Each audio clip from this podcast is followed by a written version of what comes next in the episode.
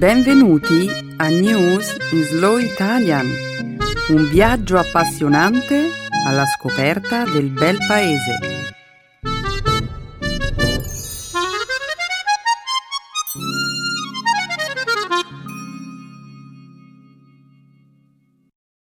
Oggi è giovedì 5 marzo 2015. Benvenuti a una nuova puntata di News in Slow Italian. Ciao Benedetta, un saluto a tutti i nostri ascoltatori. Prima di presentare il programma di oggi, Emanuele, vorrei comunicare ai nostri ascoltatori una notizia davvero emozionante. Il lancio del nostro nuovo programma Italian for Beginners. Esatto. È un programma davvero insolito. Diciamo che è allo stesso tempo un programma didattico e uno spettacolo teatrale. È un teatro linguistico, Benedetta. Sì, Ok, sono sicuro che sei riuscita a incuriosire il nostro pubblico. Adesso raccontaci come funziona questo nuovo programma. beh, in due parole, Italian for Beginners è un corso che si sviluppa nella forma di uno spettacolo teatrale in 22 atti ed esplora i concetti di base della grammatica italiana, alcune comuni espressioni idiomatiche e via dicendo. È uno strumento efficace e molto divertente per chiunque voglia imparare l'italiano e progredire al livello del nostro programma settimanale News in Slow Italian. Quindi in realtà non è un programma per i nostri ascoltatori, bensì per veri principianti, giusto? Sì, esatto. Quindi, cari ascoltatori, date un'occhiata al nostro nuovo programma e parlatene agli amici che vogliono imparare l'italiano. Ma adesso presentiamo le notizie di cui ci occuperemo nel corso della puntata di oggi. Questa settimana apriremo la trasmissione con il discorso pronunciato dal primo ministro israeliano Benjamin Netanyahu davanti al Congresso degli Stati Uniti. Commenteremo poi l'assassinio avvenuto a Mosca del famoso leader dell'opposizione Boris Nemtsov. Più avanti, nel corso della trasmissione, vedremo i risultati di uno studio che mette in luce gli effetti positivi del caffè. Infine, concluderemo il programma con un accenno a un dibattito che ha infiammato i social media in questi giorni e che ha visto come protagonista il colore di un abito. La seconda parte del nostro programma sarà dedicata, come sempre, alla lingua e alla cultura italiana. Nel segmento grammaticale studieremo il congiuntivo imperfetto dei verbi bere, dire, fare e tradurre, che, come vedremo, presentano delle forme irregolari. Infine, nello spazio dedicato alle espressioni idiomatiche, ospiteremo un dialogo molto divertente che illustrerà il significato di una locuzione di origine rurale, essere farina del proprio sacco. Ottimo, Benedetta.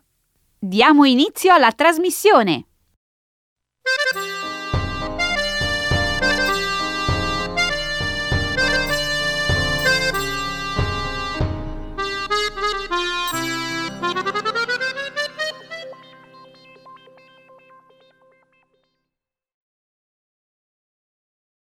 Netanyahu pronuncia un discorso anti-iraniano davanti al Congresso degli Stati Uniti.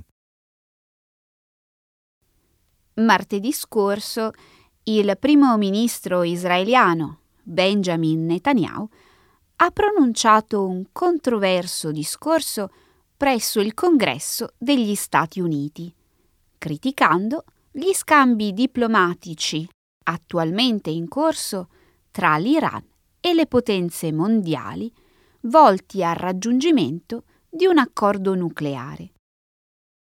Questo accordo non impedirà all'Iran di sviluppare armi nucleari. Di fatto consentirà all'Iran di produrre quel tipo di armi e in grandi quantità, ha detto Netanyahu ai parlamentari statunitensi, mettendo in discussione la posizione del presidente Obama. Dopo aver accettato l'invito del presidente della Camera dei rappresentanti, John Boehner, un esponente del Partito Repubblicano, Netanyahu si è rivolto al Congresso senza consultare l'amministrazione Obama.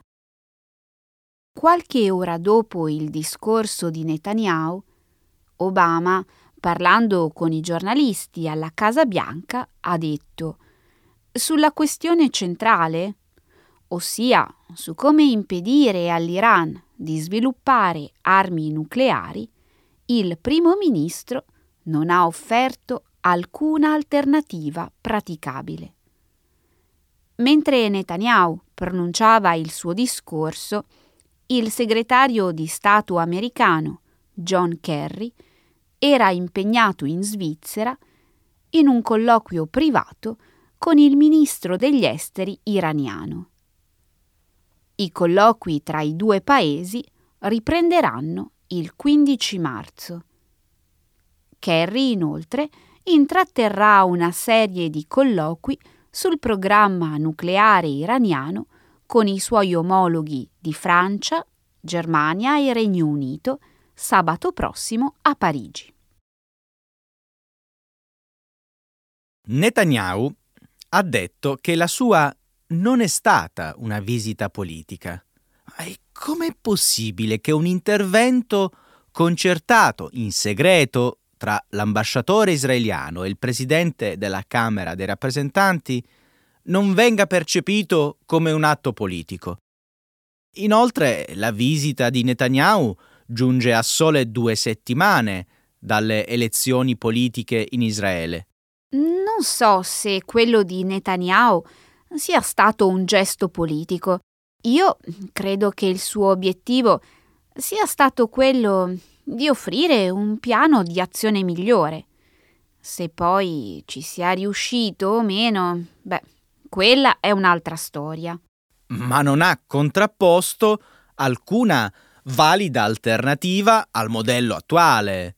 Di fatto il suo discorso sembra avere avuto il solo risultato di accentuare le divisioni presenti all'interno del Congresso sulla questione del nucleare iraniano. Concordo. L'intervento ha acceso molte tensioni. Molti democratici hanno definito il discorso di Netanyahu come un intervento offensivo, mentre i repubblicani hanno espresso giudizi positivi. A me è sembrato che Netanyahu, più che suggerire un nuovo accordo, stesse chiedendo un cambiamento di regime in Iran. Beh, forse non esiste un'alternativa migliore, almeno in questo momento.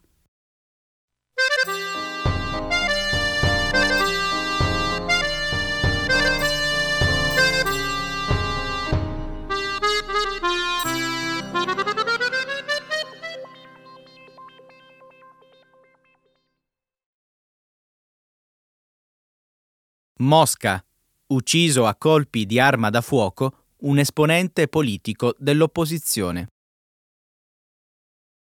Boris Nemtsov, una figura di spicco dell'opposizione russa, è stato ucciso nella notte di venerdì a pochi passi dalle mura del Cremlino. Nemtsov è stato colpito alla schiena da quattro proiettili. Il delitto ha avuto luogo poche ore dopo un'intervista radiofonica nella quale Nemtsov aveva condannato la politica aggressiva messa in atto dal presidente Vladimir Putin in Ucraina.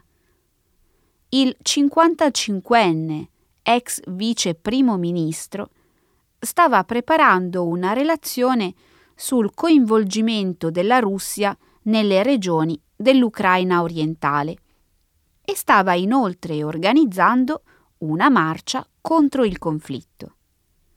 Almeno 50.000 persone hanno manifestato a Mosca nella giornata di domenica, in omaggio alla sua memoria.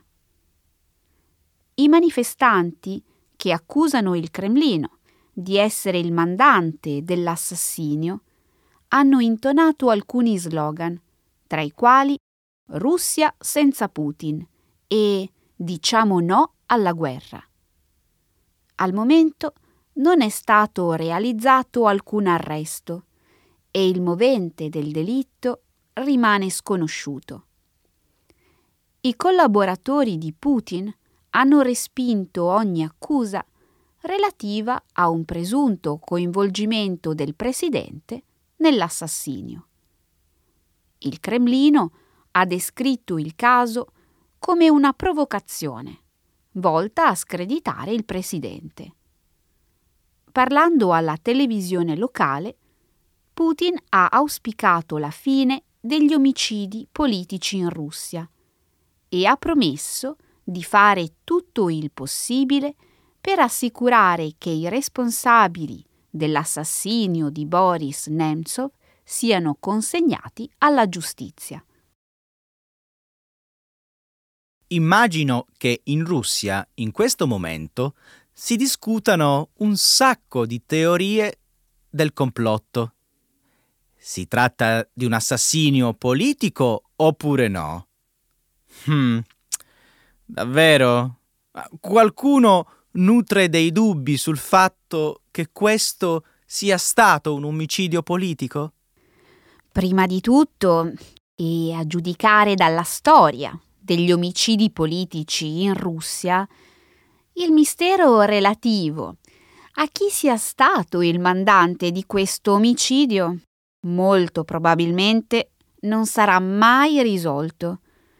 Ci sono comunque diverse teorie. Il responsabile deve essere un'entità governativa o filogovernativa, a meno che l'assassinio non sia stato l'atto di un gruppo di combattenti di ritorno dall'Ucraina orientale, che hanno voluto mettere a tacere la posizione antibellica di Nemtsov. Forse non c'è alcun nesso con l'Ucraina. Nemtsov stava anche svolgendo delle indagini su alcuni casi di corruzione. Immagino che quest'uomo avesse molti nemici. Eh sì. E poi c'è la teoria ufficiale, quella che sostiene che i servizi segreti occidentali abbiano organizzato l'attentato con l'obiettivo di destabilizzare la Russia. Ah, le solite teorie del complotto di Putin. Dal 2011 Putin ha marginalizzato e intimidito molti suoi avversari politici, incarcerandone alcuni e costringendo altri all'esilio. Comunque, anche se si potesse far risalire la responsabilità dell'omicidio al governo, mm, poche persone in Russia credono che la morte di quest'uomo possa produrre importanti cambiamenti. La gente non dovrebbe avere paura, dovrebbe agire. Le cose non sono così semplici. Nonostante il conflitto in Ucraina e la crisi economica, il sostegno popolare per Putin lo scorso anno è stato superiore all'80%. E non dimenticare poi che il Cremlino esercita un completo controllo sulla televisione nazionale, che rappresenta la principale fonte informativa per la stragrande maggioranza della popolazione russa.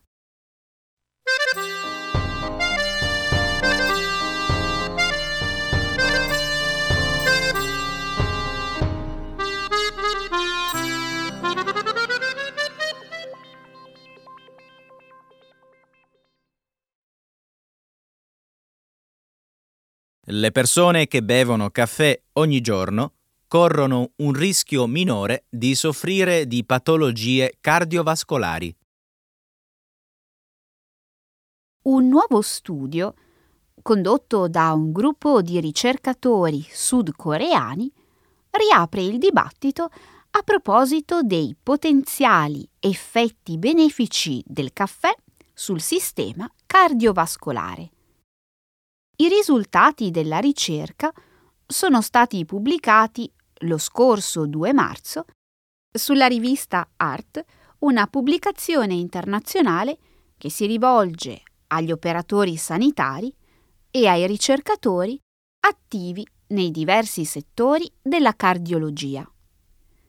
I ricercatori hanno studiato un campione comprendente oltre 25.000 persone, le quali venivano sottoposte a controlli sanitari di routine sul luogo di lavoro e non mostravano segni di patologie cardiache.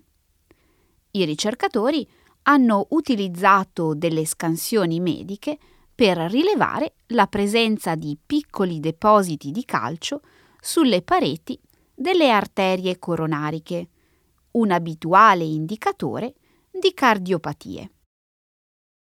Un numero leggermente superiore al 10% dei soggetti osservati esibiva visibili depositi di calcio. I ricercatori hanno confrontato poi i risultati emersi dalle scansioni con i dati relativi al consumo quotidiano di caffè dei dipendenti. Le persone che avevano l'abitudine di bere un certo numero di tazze di caffè al giorno presentavano una minore probabilità di avere depositi di calcio nelle arterie rispetto alle persone che bevevano meno caffè o a quelle che non ne consumavano affatto. Gli autori dello studio hanno sottolineato la necessità di svolgere ulteriori ricerche per confermare e spiegare meglio la relazione osservata. Alcuni studi svolti in precedenza sembrano indicare che il consumo di caffè svolge un ruolo positivo nel proteggere il cuore. Altre ricerche, tuttavia, collegano la bevanda a fattori di rischio cardiaco, come l'aumento del colesterolo e della pressione sanguigna. Questa è un'ottima notizia, suppongo. Quante tazze di caffè dovremmo bere al giorno, secondo i ricercatori? Stando a quanto afferma lo studio, da 3 a 5 tazze. Esattamente la quantità di caffè che io bevo quotidianamente. Beh, in realtà c'è ancora molta confusione circa l'effetto del caffè sulla salute del cuore. Aspetta un attimo. Allora, dobbiamo bere da 3 a 5 tazze di caffè al giorno, sì o no? Ok, analizziamo lo studio nei dettagli. Questi risultati sono basati sulla Corea del Sud, un paese che presenta abitudini alimentari e uno stile di vita diversi rispetto a quelli di altri luoghi del mondo.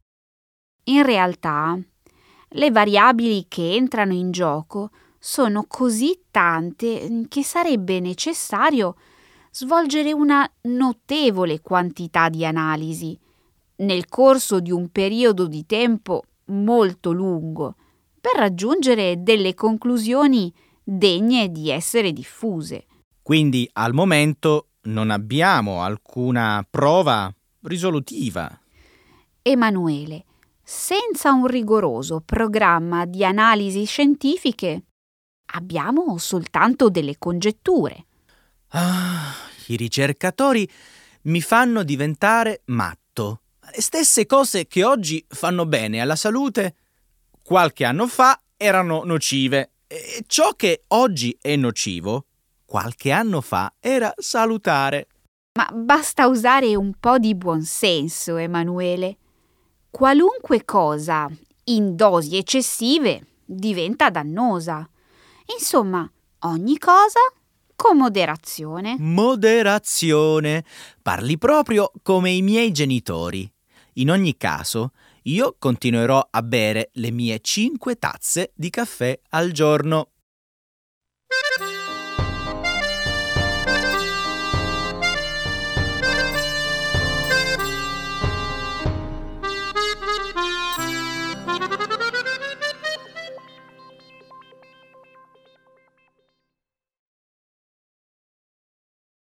Un abito scatena un dibattito online.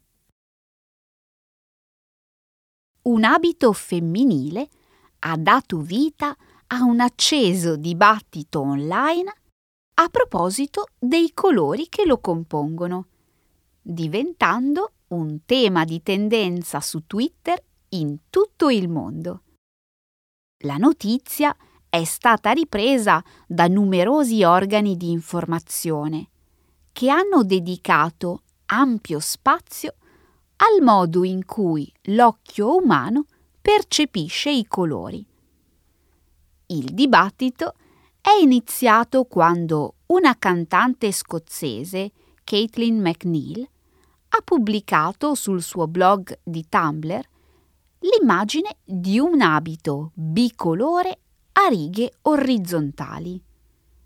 Caitlin chiedeva aiuto ai suoi fan spiegando come lei e le sue amiche stessero diventando matte perché non riuscivano a stabilire se il vestito fosse bianco e color oro oppure blu e nero.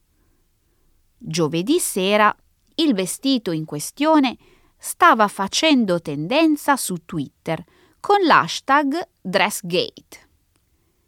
Il tema è stato poi rilanciato da BuzzFeed e il relativo articolo è stato condiviso oltre 20 milioni di volte.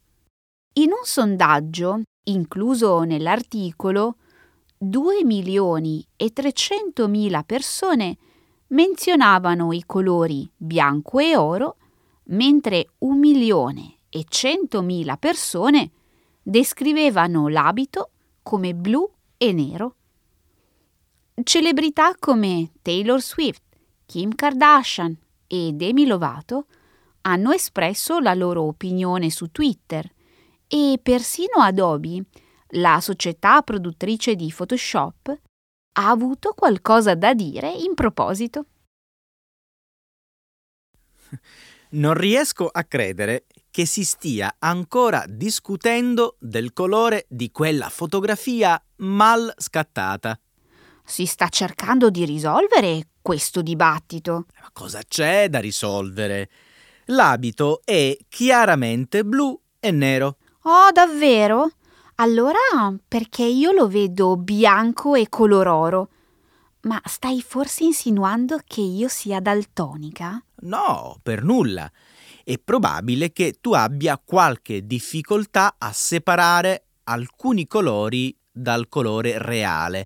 È un fenomeno legato al modo in cui l'occhio umano e il cervello si sono evoluti al fine di percepire il colore in un ambiente illuminato dal sole. La tua spiegazione è un po' confusa, Emanuele. Tu pensi al colore degli oggetti come a qualcosa di statico, come se il colore fosse una qualità immutabile dell'oggetto. Ma di fatto i colori che percepiamo sono determinati dal contesto in cui vediamo le cose e dal modo in cui il nostro cervello elabora la luce. Sì, il colore dipende dal contesto, ma esiste una spiegazione per questo fenomeno e la possiamo cercare. L'hai già detto. Al variare del contesto variano anche le nostre percezioni visive. Il fatto che tu veda un abito blu eh, non è un problema, Emanuele. È semplicemente una percezione soggettiva. No, quell'abito è davvero blu è possibile rintracciare il produttore e comprare questo vestito di colore blu reale online. Quanto al modello bianco e color oro, l'azienda intende lanciarlo sul mercato quanto prima.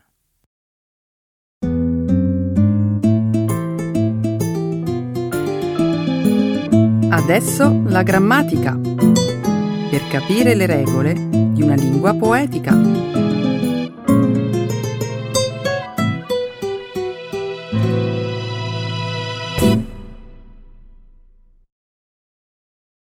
The imperfect subjunctive. Irregular verbs. Bere, dire, fare, tradurre.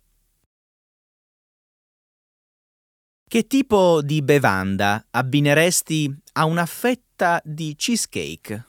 Uno spumante dolce, del limoncello oppure un vino liquoroso come il vin santo? Se davvero vuoi unire il sapore del formaggio fresco con una bevanda alcolica, sarebbe giusto che tu bevessi un vino dolce prodotto con uve Isabella. Sai a cosa mi riferisco? Assolutamente no. Mm, vorrei tanto che tu mi dicessi perlomeno il nome del prodotto finito.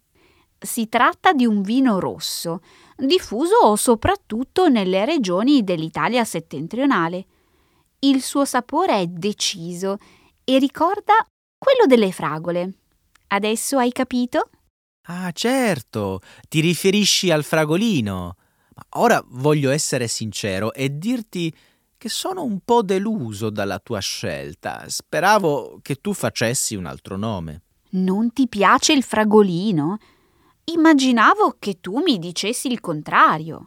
È vero che questo vino ha un gusto piacevole al palato, ma in commercio si trovano spesso prodotti di scarsa qualità che non dovrebbero nemmeno essere chiamati vini. Addirittura? Garantito. Questa bevanda si ottiene mescolando vini di scarsa qualità, spesso con un grado alcolico molto basso, insieme a zuccheri ed estratti al sapore di fragola. Credo che ci sia un malinteso sarebbe giusto che io dicessi una cosa. Il mio consiglio non è quello di bere prodotti a buon mercato, ma di provare un vino fragolino originale. Non c'è nessun equivoco. Pensavo che tu facessi attenzione alle leggi. Non sai che produrlo in Italia è illegale? Se davvero vuoi averne un goccetto, devi recarti altrove. Aspetta un attimo.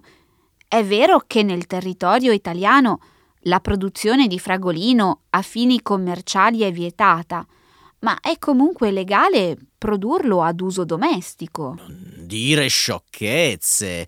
Vuoi soltanto istigarmi al crimine? Oh no, affatto. Se hai la fortuna di conoscere un viticoltore che produce questo vino, potresti chiedergli una bottiglia in omaggio. Eh, ottima informazione, grazie. Se in futuro dovessi progettare qualche azione illegale, devo ricordarmi di chiedere il tuo consiglio. Ma la vuoi smettere? Pensavo che dicessi cose più intelligenti. Va bene. Vuoi sentire una cosa interessante? Le autorità italiane hanno bandito il fragolino perché contiene troppo metanolo, una sostanza altamente tossica. Non penso che siano questi i veri motivi per il suo divieto. Eh, no. Adesso non vorrei che mi dicessi che l'uva Isabella, che è di origine americana, è stata bandita soltanto per proteggere le viti italiane. Ovviamente no. E allora non capisco che cosa tu voglia dire. Leggi questo articolo sul mio cellulare. Ecco. Hm. Adesso vorrei che tu traducessi dall'inglese all'italiano la frase in corsivo. Vediamo. L'uva Isabella è accusata ah, di aver portato in Europa la fillossera, sì, un insetto che nel XIX secolo distrusse intere coltivazioni vinicole. Speravo che tu traducessi fino alla fine del paragrafo. Vabbè, l'uva americana era resistente alla fillossera, ma i vini che se ne ricavavano erano molto scadenti e per questo motivo si decise di privilegiare le viti locali. Esatto. Per me ciò significa soltanto una cosa. Hai ragione quando dici che il fragolino non è paragonabile agli altri vini rossi. Eh, in effetti speravo che tu facessi questa riflessione. In ogni modo, il fragolino è un ottimo vino artigianale, che certamente vale la pena assaggiare almeno una volta nella vita. Non sei d'accordo con me? Ecco le espressioni, un saggio di una cultura che ride e sa far vivere forti emozioni.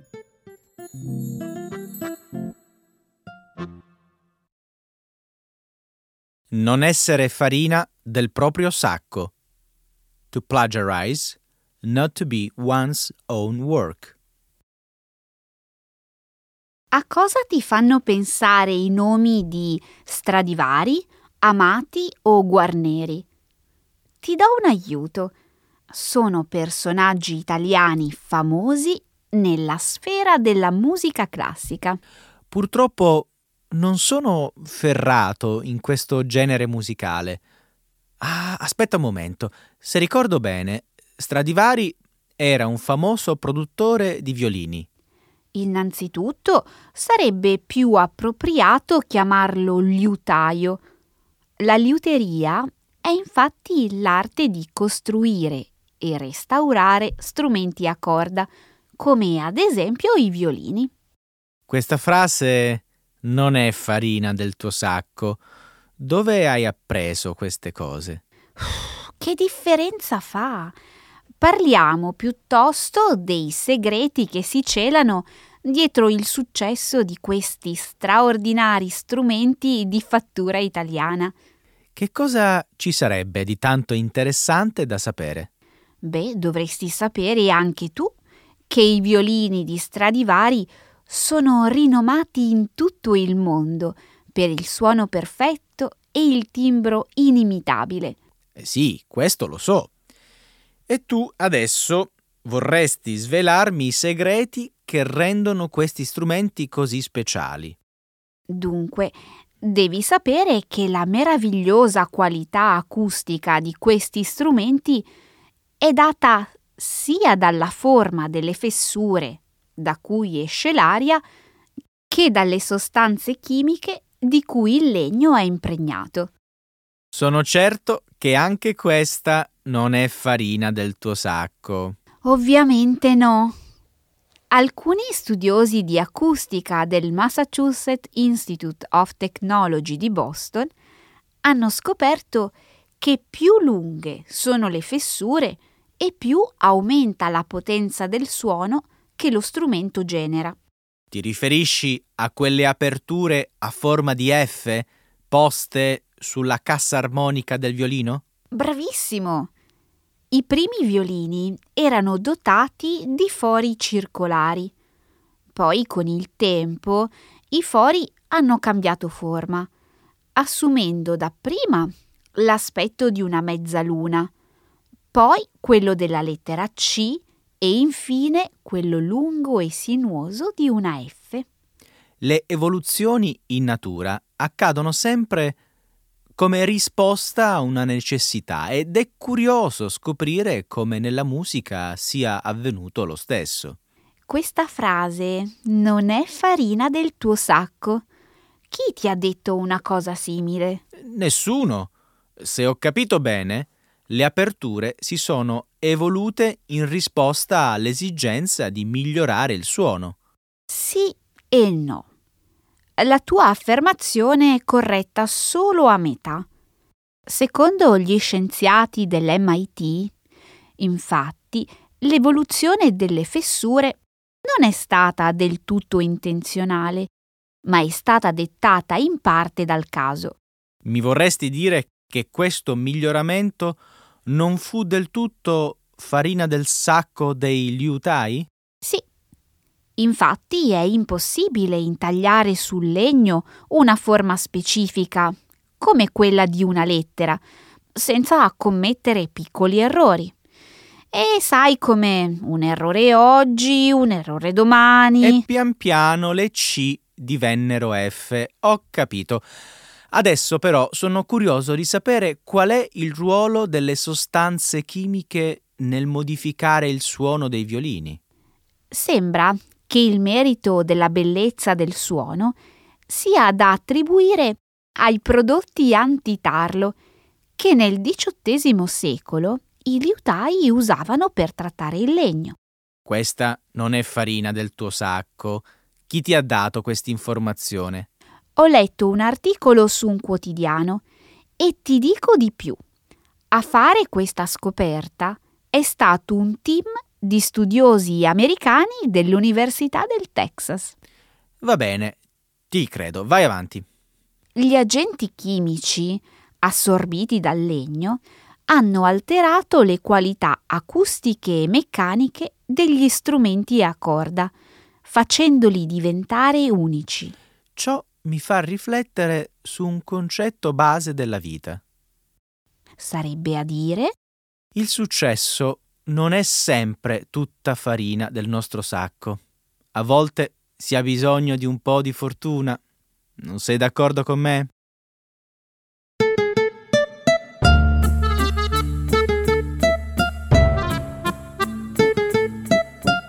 E anche oggi il nostro tempo è finito, Emanuele, ma hai qualche suggerimento per i nostri ascoltatori su come impiegare la settimana? Eh beh, eh, dare un'occhiata al nostro nuovo programma News is Slow Italian for Beginners e parlatene agli amici che vogliono imparare l'italiano. Sì, un metodo molto divertente e facilissimo per imparare la lingua italiana.